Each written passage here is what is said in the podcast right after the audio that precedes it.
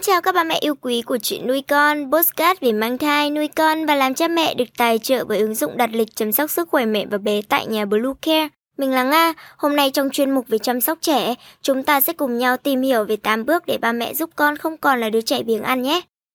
Chúng mình sẽ trở lại ngay sau đây. Các mẹ tải ngay app Bluecare để đặt lịch tắm bé, điều dưỡng vú em, chăm sóc trẻ sơ sinh, xét nghiệm và điều trị vàng da cho bé tại nhà, nhắc và đặt lịch tiêm chủng. Ngoài ra, Bluecare còn cung cấp các dịch vụ xét nghiệm níp, lấy mẫu tại nhà, massage mẹ bầu, chăm sóc mẹ sau sinh, thông tắc tì sữa, hút sữa và rất nhiều dịch vụ y tế tại nhà khác. Truy cập website bluecare.vn hoặc hotline 24 trên 7 0985 76 8181 để được tư vấn cụ thể các mẹ nhé.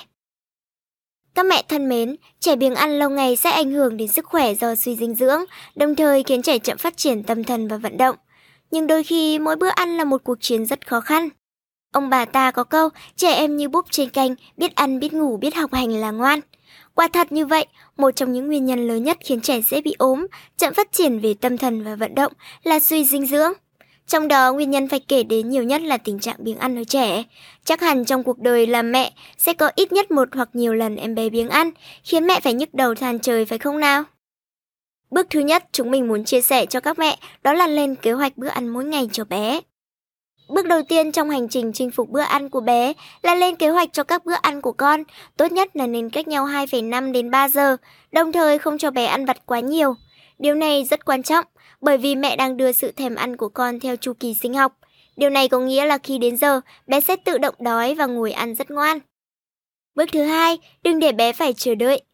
Mẹ hãy chuẩn bị sẵn sàng mọi thứ, dọn ra bàn tất cả thức ăn trước khi con ngồi xuống bàn. Khi ấy cả nhà đã sẵn sàng để dùng bữa cùng nhau. Việc này sẽ khiến trẻ ngồi ăn ngay lập tức, thay vì câu giờ chạy đi chơi khi cho rằng mẹ mình còn phải dọn ra thêm nhiều món nữa. Bước thứ ba, đó là tư thế ngồi của bé phải phù hợp. Chỗ ngồi vừa phải và thoải mái là vô cùng quan trọng với một bữa ăn ngon của bé. Nếu con không thể với tới bàn thì chắc chắn bé sẽ ngọ nguậy liên tục và sẽ gặp khó khăn khi ăn. Tốt nhất mẹ nên chắc chắn rằng bé có thể ngồi vững vàng trên ghế, khuỷu tay có thể để thoải mái trên bàn với độ cao vừa phải. Nên có một chỗ để chân cho bé, tránh để bé lo nghịch đung đưa chân mà quên ăn mẹ nhé. Bước thứ tư, hãy dùng một chút âm nhạc. Thật sự sẽ rất tốt nếu mẹ dùng một bài hát hay mà bé thích bắt đầu bữa ăn. Theo nghiên cứu của các nhà khoa học, âm nhạc có thể giúp bé thoải mái và ăn ngon hơn đấy. Tất nhiên mẹ cần đảm bảo không có bất kỳ thú vui nào khác khiến bé sao nhãng chuyện ăn, tắt tivi, iPad, máy tính gần đó, cất đồ chơi ra khỏi tầm nhìn của bé. Bước thứ 5, thay đổi thực đơn thường xuyên. Thay đổi thực đơn thường xuyên là một trong những chìa khóa giúp trẻ ăn ngon miệng hơn, tránh tình trạng biếng ăn. Với người lớn như chúng ta, chắc chắn không phải tránh khỏi cảm giác nhàm chán khi cứ phải ăn đi ăn lại một món nhiều lần, phải không nào? Ở bé cũng vậy, nếu mẹ thay đổi thực đơn thường xuyên sẽ tạo cho bé cảm giác thích thú mỗi khi đến bữa ăn đấy. Bước thứ 6, sáng tạo cách trang trí món ăn. Với tâm hồn trẻ thơ tinh nghịch, bé rất thích những đồ vật nhiều màu sắc, có hình thù hấp dẫn. Tại sao mẹ không thử làm cách này với những món ăn của bé nhỉ? Hãy thử sáng tạo với những cách trang trí món ăn trông thật thú vị, chẳng hạn như xếp những quả trứng ốp la thành hình ông mặt trời, chắc chắn bé sẽ mong chờ đến mỗi bữa ăn cho xem. Bước thứ 7, tránh xa những thứ gây sao nhãng cho con. Nhiều bậc phụ huynh hay cho con mình vừa xem hoạt hình trên iPad, trên TV để vừa ăn.